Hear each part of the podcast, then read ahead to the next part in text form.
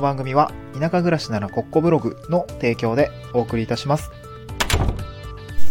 はい、おはようございます。東京から淡島に家族で移住して、ライターやブログ運営をしたり、古民家を直したりしている小場旦那です。今日のトークテーマは、自家用車と一緒に移住するにはどんな手続きが必要ということで、車のお引越しについてのお話をしたいなと思います。まあ別に、あのなんか、何か文脈的な脈絡があるかっていうと特になくって、まあ一つあるとすればきっかけとしてはですね、なんか友達が、えーっと、まあ軽トラ、軽トラですかね、軽トラを購入したので、あまあ、あの、まあ、一緒に活動している子なんですけど、まあ、あの、軽トラね、その農家さんだったりとか、えー、まあ、山で木を切ったりね、えー、原木椎茸育てたりしているんですけど、まあ、それにね、えー、結構、こう、軽トラがね、必要な場面あったん、あったので、まあ、買おう買おうみたいな、まあ、一応ね、軽バンはあったので、まあ、二人でね、まあ、二台あるんで、まあ、軽バンで持ち運びしてたりしたんですけど、まあ、軽トラがあった方がいいよねっていうことで、まあ、軽トラを購入したみたいなんですね。で、まあ、車のお話をいろいろしていたときに、あ、なんかそういえばまた、あどっかのタイミングで車のお引っ越しについて話そうかなと思っていたので、今日はその話をしたいなと思います。えー、まあ結構事務的な内容っていうか、なんていうんですか、手続き的なところなので、割と、スッと終わってしまうかなと思いますね。で、自家用車を所有している人がですね、地方移住をする場合の、この車の手続きについてのお話ということで、まあだからその自己、自家用車を、まあ移住先で購入するとか、えー、っと、そうだなまあなんか、そんくらいしかないか。いや、なんか僕の宮崎の、宮崎に今友達が行ってるんですけど、これあの、あのすいません、なんか前段長くなっちゃって恐縮なんですけども、東京で出会った友人が東京、僕がね、淡島に移住した後、その後東京から宮崎に移住したんですけど、まあその時にね、車を買ったって言っていて、えっ、と、どうしたかっていうと、その子実家が宮崎だったんですけど、なんか宮崎で帰省してる時に、あの、まあ、ちょっとわかんないですけど、その、宮崎で車買ったって言ってたんですよね。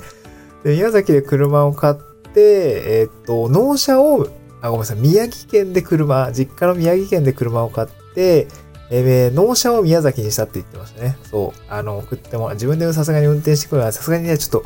宮城から宮崎、車で運転していくのは、さすがにしんどいと思うんで、あの、納車をね、えー、っと、宮崎にしてもらったということでございました。うん。まあ、賢い選択だったかなと思いますね。うん。まあ、なんかそんなような話があるので、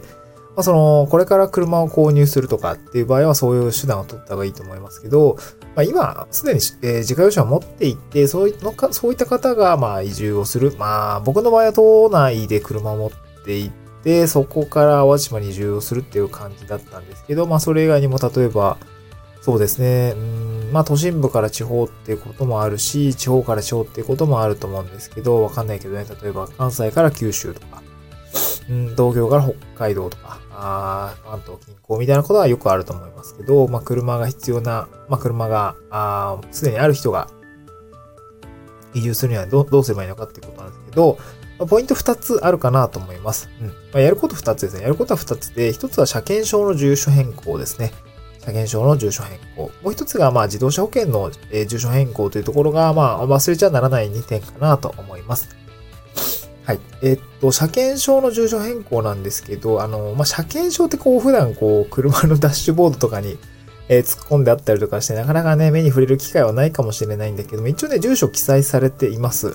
この車が、あまあ、どこの、ど、どこの誰それがね、あの所有しているものですっていうようなものをね、あの証明していたりとか、まあ他にもいろいろこう書いてあることがあるんですけど、まあ、車検証にも住所があるので、こちらの住所変更が必要です。で、これは、えっと、まあ、なんか、ナンバーにこう、僕、東京に住んでた時、多摩ナンバーだったんですけど、今は神戸ナンバーなんですよね。うん、あ、兵庫県に移住してきたので。で、前、多摩ナンバーだった時に、その、まあ、多摩の、まあ、なん多摩エリアっていうんですかね、こう、管轄している、まあ、運輸支局っていうのがあります。えっ、と、僕が所有しているのは軽自動車なので、軽自動車の場合は、まあ、軽自動車検査協会っていうようなところになるかなと思うんですけど、そう。えっと、そういったところにですね、あの、まあ、申し立てをして、まあ、申請して、こう変更になります、みたいな話をししておく必要がありますね。うん。で、まあ、この運輸局、運輸局の 管轄をまたがない場合は、まあ、割とそんなにこう、ナンバープレートも変わ変えずに、えー、手続き上の変更だけで大丈夫なんですけど、例えば僕みたいに関東から関西ですね、この運輸支局っていうところをま、えー、またいでしまう場合、この管轄をまたいでしまう場合というのは、ナンバープレートも変える必要がありますので、あの、車の持ち込みとか、あの、まあ、ナンバープレートの予約からね、えー、受け取って、こう、付け替えっていうところも必要になってくるので、少し手間がかかるような感じかなと思います。まあ、流れ的には、えっ、ー、と、ナンバープレートをまず決めるところからですね、まあ、多分結構わかんないですけど、こだわりが、あ、わかんない。適当に決め、なんか途中でナンバープレート変わるっていうのかな。え、番号変わるのをまあ別に厭わない人もいると思うんですけど、多分なんかこう わかんないですけど、なんかこう覚えやすい番号だったりとか、なんかこう、え、え、円を担いだような番号だったりにしていると思うんですよね、きっと。それを途中で、えー、変えないように、多分その、まあ、新たにね、こう、指定番号でナンバープレート取ったりすると思うんですけど、まあ、その場合にはやっぱりて、あの、あらかじめね、え予約というのが必要で、まあ、そういったところを申請をしておく必要があります。で、そのナンバープレートが取れたら、えー、車に付け替えるっていうようなことをしないといけないので、まあ、割とね、2、1、2ステップ、2ステップぐらいかな、あるんですよね。うん。で、えー、っと、まあ、結構簡単にする方法もあります。実は私はこれだったんですけど、あの、まあ、ディーラーに丸投げですね。あの、まあ、移住先、あ、まあ、そのディーラーって2箇所多分ここで登場すると思うんですけど、えっと、まあ、移住前ですね、僕は今、ホンダの N-BOX というものに乗ってるんですが、あの、まあ、妻がね、主には使ってるんですけど、ホンダの N-BOX だと、まあ、ホンダのディーラーですよね。担当者、移住前に、あの、お引越しするんです。あの、まあ、移住するんですっていう話をしておけ、おくと、あいろいろどういう手続きすればいいですかっていうのを教えてくれます。あの、結構ね、メールでも、今でも、今でもというか、まあ、あの、ちょっと前までね、移住して3半年ぐらいはちょっとやり取りをしていたんですけど、結構丁寧にやってくれると思います。その人が良ければ、担当のね、営業みたいな人が、良ければちゃんとやってくれると思います。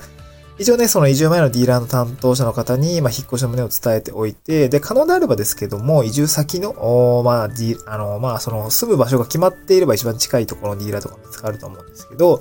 えー、そことのね、まあ、情報共有、まあ、当然、そのディーラーって各拠点拠点にあったりするし、まあ、同じ会社だったりするので、情報共有はしていると思うんですけども、まあ、可能であればね、取り付きとか情報共有しておいてもらえると、まあ、その行った時にね、スムーズになりますので、えそういうことをやっておくと、まあ、声掛けしていく。まあ、当然向こうからもやってくれるとは思うんだけれども、えそういうことをしておくといいかなと思いますね。うんで、その後に移住先のディーラーの担当者と、あの話を詰めていって、じゃあナンバープレートの番号をこれでお願いしますっていうのと、えー、っと、まあ、予約とか手続きっていうところでもお願いしますっていうことでね、で、やってくれます。そんな高くなかったかなと思います。1万円、あ、わかんない。どうだったかな？えー、あ、どう忘れちゃったな。いくらぐらいだったかな？そう、えー、いろいろやってくれますね。そう。うん。で、まあ、ただ自分で、あの、持ち込むときには、あの、ディーラーの担当者にね、住民票を渡したりとかする必要がありますので、あまあ、新しい新住所の住民票を渡す必要がありますので、まあ、そこはね、忘れないようにしておいていただければなと思います。あとはまあナンバープレートを交換するときに、まあ1日とか半日とか結構その車貸し出したりするので、えー、僕は確か前日の夕方に貸し出して、翌日の昼ぐらいには帰ってきたみたいな、そんな感じだったと思うんですけど、まあ担当者にね、普通に任せることができるので、安心して対応してもらえると思いますね。あの、自分でね、あの、できる僕も自分で陸運局行って、えー、ぜひぜひよろしくお願いします、みたいな感じでやらないといけないと思ったんですけど、まあ、ディーラーがね、あの、やってくれるって言ってるんで、まあ、そうそう、淡路島に住んでるとね、陸運局本土の方だから遠いんですよね そう、そういうところがあるんで、あの、まあ、任せちゃおうってことで、あの、ディーラーに任せたという次第でございますね。はい。で、続いてもう一個やることとしては自動車保険の住所変更ですね。まあ、これはそんな、そんなに複雑じゃないんですけど、まあ、ナンバープレートが変わったりとか、あの、まあ、当然、あの、住所変わってきますので、えー、これは、あの、住所変更をしておく必要がありますね。まあ、ネットでやってる日、あの、住所変更とかであれば、当然その窓口とかカスタマーサポートとかに連絡をして、あの、住所変更の旨をすればいいですし、